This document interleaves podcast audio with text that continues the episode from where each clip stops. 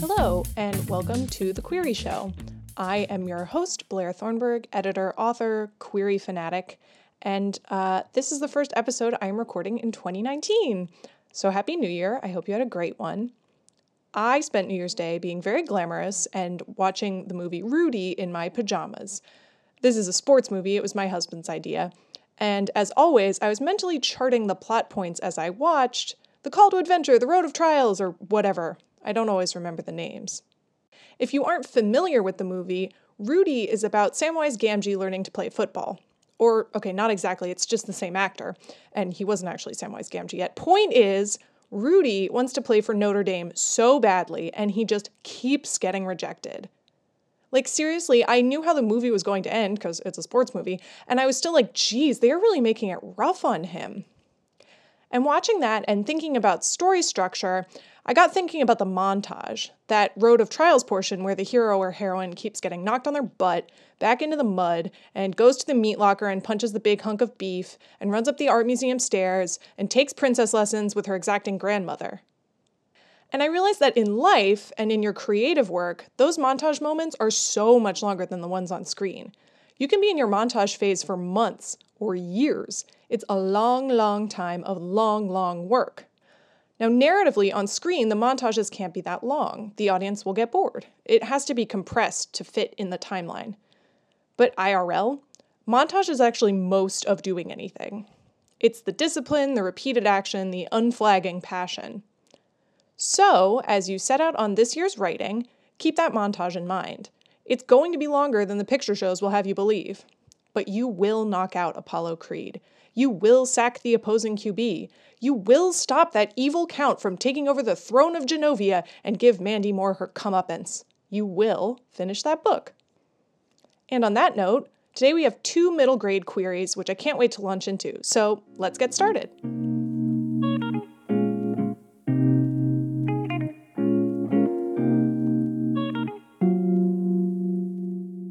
Our first middle grade query today comes from Kent. Thank you, Kent, for sending this in. Uh, I am going to read the query in its entirety and then I'll go paragraph by paragraph and give my notes. Dear Agent, 12 year old Jacob is better than anyone at running away, yet he still can't shake Willard, who bullies him every day. He tries to escape the problem by dreaming, but his dreams transport him into the world of Kimmoran, where he's confronted by Aljor, who takes a special interest in making him miserable.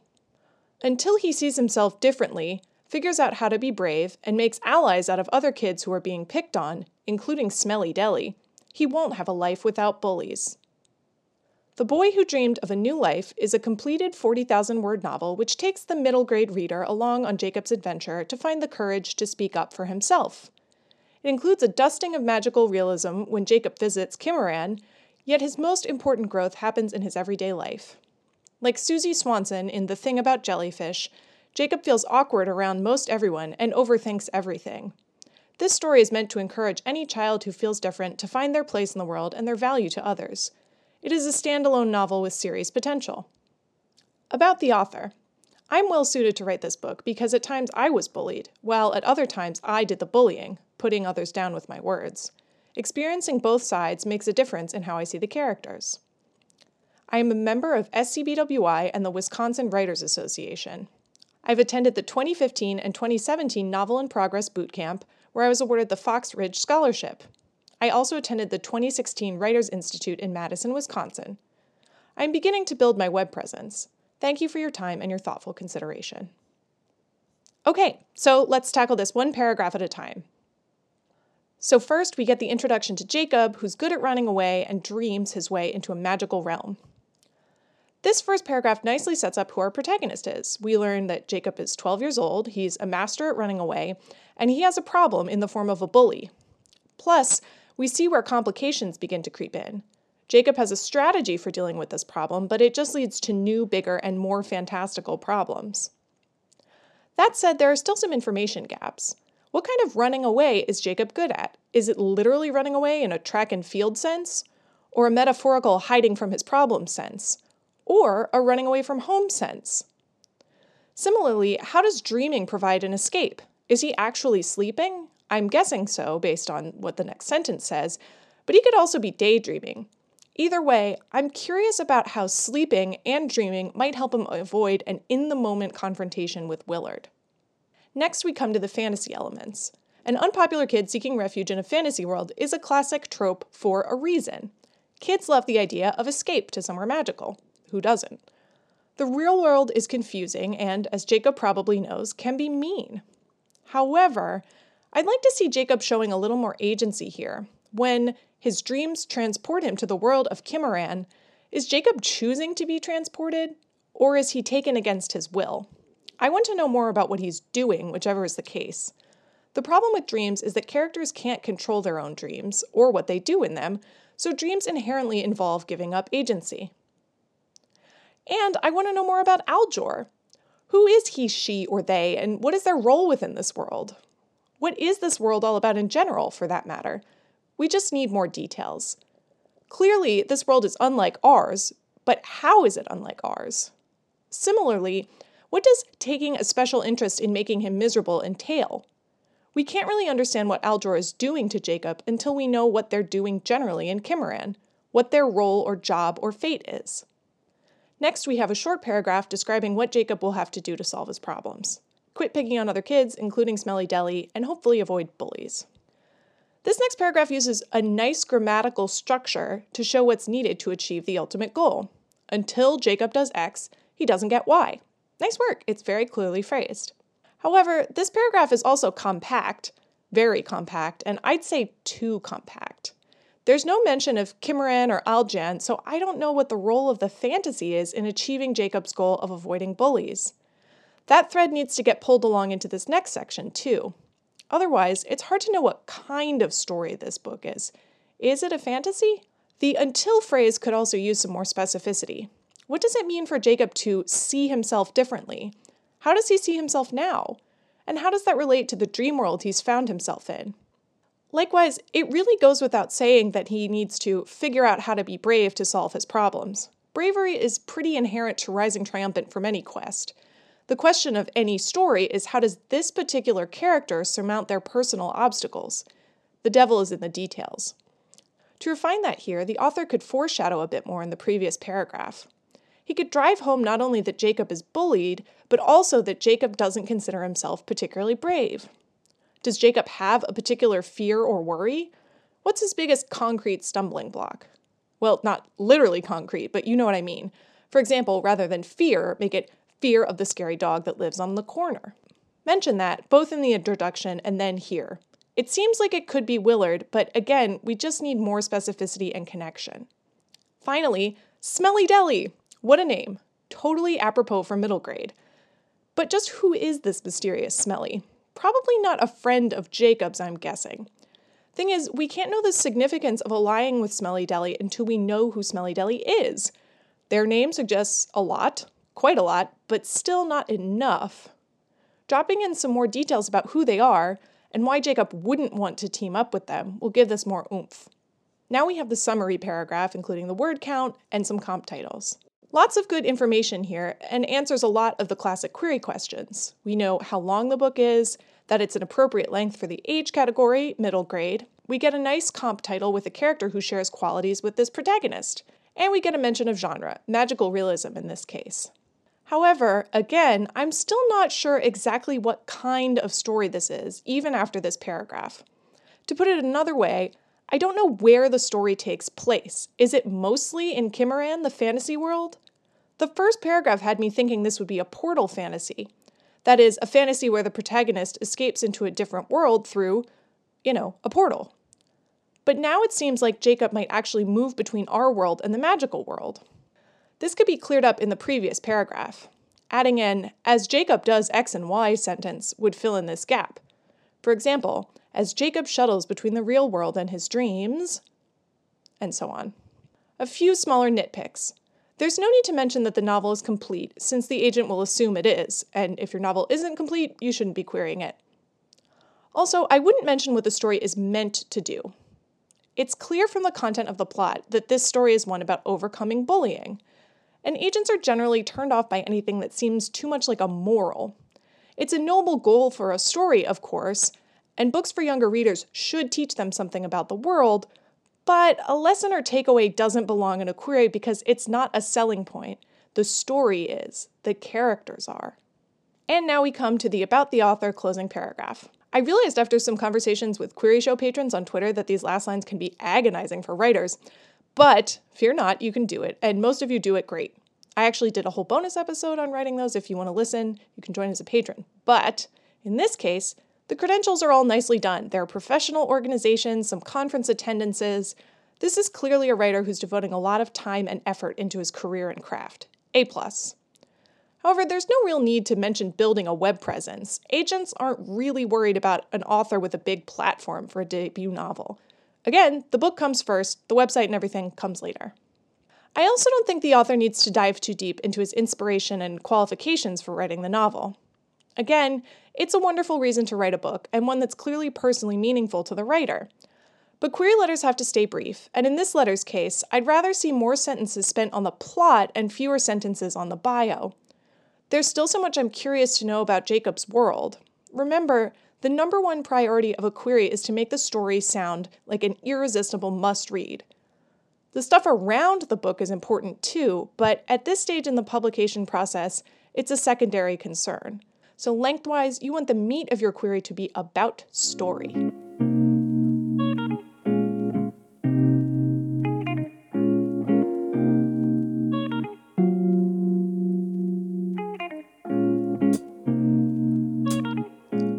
Query number two today comes from Sharon. Thank you, Sharon. This is also a middle grade, albeit not a fantasy, about bullying and marshmallows. Anyway, I'll read the entire query first and then go paragraph by paragraph. Dear Agent, Roxy and her misfit friends think achieving a world record through a school contest will gain them respect. Instead, after some sticky attempts, Roxy finds herself isolated, facing a decision of loyalty versus fame. How do you survive being the quirky kids at school? You stick together like wet marshmallows. 10 year old impulsive Roxy is a loyal leader to her gang of friends, the Rogue Team 4. Her best friend, Repeat Pete, who has OCD, Monan Jones, who complains about everything and loves poetry, and freckled Spotty Scotty, a genius with a crush on Roxy's perfect older sister. When there's a chance to land a spot on her favorite TV show, Daring Deeds, Roxy convinces the team to attempt to break a world record through the school's contest to secure the TV spot. Roxy thinks if their group can become famous by winning the contest and being on TV, they will finally get respect from all the kids who tease and bully them. Not to mention, Roxy could finally prove to her parents that she's just as good as her sister by winning something instead of always messing up. After some failed attempts at other records that involve popping balloons and lobbing oranges at each other, the team chooses to try for most marshmallows caught in the mouth with a homemade catapult in one minute. The pressure of trying to win breaks down the friend's motto four is stronger than one. When Roxy finds herself in the schoolyard alone and bullied worse than ever, she finally realizes she should never have turned her back on her friends. Realizing the true value of their friendship and seeing just how strong the rest of the group is changes Roxy's perspective on the contest. The team gets back together and vows to stick together till the end, learning that being your own true self is sometimes enough, especially when you have such loyal friends. I am a former social media and managing marketer, a writer with publishing credits in various magazines, and a member of SCBWI. My website encourages kids to read and write. Sticking Together Like Wet Marshmallows is a contemporary middle grade novel complete at 34,000 words with series potential. Please note this is a multiple submission. Thank you for your time and consideration. Okay, so the first paragraph, introducing Roxy and what happens to her and her misfit friends. I love the idea of kids attempting to break a world record because who didn't as a kid? Or at least think about it, maybe give some attempts. It's a premise just brimming with potential for hijinks, and hijinks are great in middle grade. That said, I don't know that this first paragraph is necessary. It's actually just a single sentence. All the information covered here is also covered later, and it kind of summarizes the entire story. Plus, it confuses the reader about where the query letter actually starts. So I'd advise this author to just launch in with the next paragraph. Speaking of which, the next paragraph, introducing all of Rogue Team 4 and surviving being quirky. Sticking together like wet marshmallows is a delightfully sticky metaphor. In this paragraph, we get a good overview of all the characters and all their colorful nicknames, but also their main problem. They're quirky, and that makes it tough to survive. Middle school can be rough. Ordinarily, I'm not a big fan of starting a query with a question, rhetorical or otherwise, but in this case, I think you could argue it works just because the answer is so unexpected. Wet marshmallows, what the? You get the sense that this is a phrase straight from the mouth of one of the characters, presumably Roxy. However, what I would want to know about is who or what is threatening their survival. Presumably some sort of bully, but who and how? It's probably not a literal need to survive, so if it's not life and death, what are the stakes? And what kind of bad situations do the Rogue Team 4 find themselves in? Finally, on the topic of Repeat Pete and his OCD, I do have to note that mental illness is a sensitive topic in children's literature and not something that an author ought to portray as a quirk. Agents and editors are very concerned, and rightly so, with portraying mental illness in a way that's sensitive and authentic. If this author doesn't herself have experience with obsessive compulsive disorder, I strongly suggest she hire a sensitivity reader to review the manuscript and give her notes on the representation. This is not at all to assume ill intent on the part of the author, by the way. I haven't read the manuscript and I don't have OCD myself, so it's not for me to judge. What is for me to judge is what an agent or editor will think, and that's what they'll want to know. Did this author do her due diligence? Is this book treating this real issue sensitively? It's something that's necessary for what my friend Dory calls the ethic of care in children's books. And maybe this author's already taken care of that and worked with a sensitivity reader, which is great. Now we get to the paragraph all about daring deeds, the world records, and Roxy ending up by herself. I don't know what it is about fake reality and game shows and books, but I love them. I would want to watch an episode of Daring Deeds. This paragraph likewise does a pretty good job of establishing the classic goal, motivation, and conflict. Goal break a world record. Motivation get the bullies off their backs, and for Roxy, prove she's as good as her sister. Conflict the pressure to perform tears the friends apart. It's that last one, conflict, that I think could use a little sharpening, though. We know these four friends all have very different personalities, so how do those four personalities pull apart the friend group as the competition looms? I also think there's some condensing to do. It's a long paragraph, which I realize you can't see unless you're looking at the actual version on the website, and I'd argue that it should get broken into two. But beyond that, the author could run some sentences together just to save words. For example, the first two sentences could be simply When the school holds a contest to appear on her favorite TV show, Daring Deeds, Roxy convinces the team to attempt to break a world record so they can finally get respect from the bullies at school. Boom. The last two lines about Roxy realizing the true value of friendship and the team getting back together could use a little refining too. For one, I think they give up too much of the plot, or really the resolution. This would be better served with an in order to succeed at X, she'll have to Y kind of structure, and leave it up to the reader to wonder whether she will do Y to succeed at X. Beyond that, the idea of realizing the value of friendship and the idea of being true to yourself are both pretty broad and abstract. Besides the paragraph listing all the friends, I don't feel like I really know what Roxy's true self is beyond being impulsive and a bit of an also ran to her sister. Furthermore, how has she been pretending to be different? And then, backing up a bit, why does she find herself bullied worse than ever? I'm guessing it's because she's lost the backup of her friends, but it's still hard to tell what exactly triggers it. Finally, as an overall point, I think this paragraph needs more of the other characters' personalities in it. It's hard to write an ensemble cast, and it's even harder to condense that cast into a query letter. But again, we can't know how or why the friend group fractures if we don't really understand what keeps it together in the first place, why it sticks together like wet marshmallows. So, for this paragraph, I suggest the author break it into two, condense and trim a bit, and then weave back in some of the Rogue Team 4 personalities, especially as it relates to achieving that goal of the world record. Now, the bio paragraphs about work history, memberships, publishing credits, all good. Just enough personal information to get to know this author and her work. My two tweaks here would be to mention the name of the website that encourages kids to read and write. Is this a personal site or one that she runs as a separate project? And to eliminate the line about a multiple submission. Agents will by default assume that you're querying more than one of them at a time, otherwise it would take forever, so you don't really need to point that out. Thanks, Sharon. This sounds like a really fun book.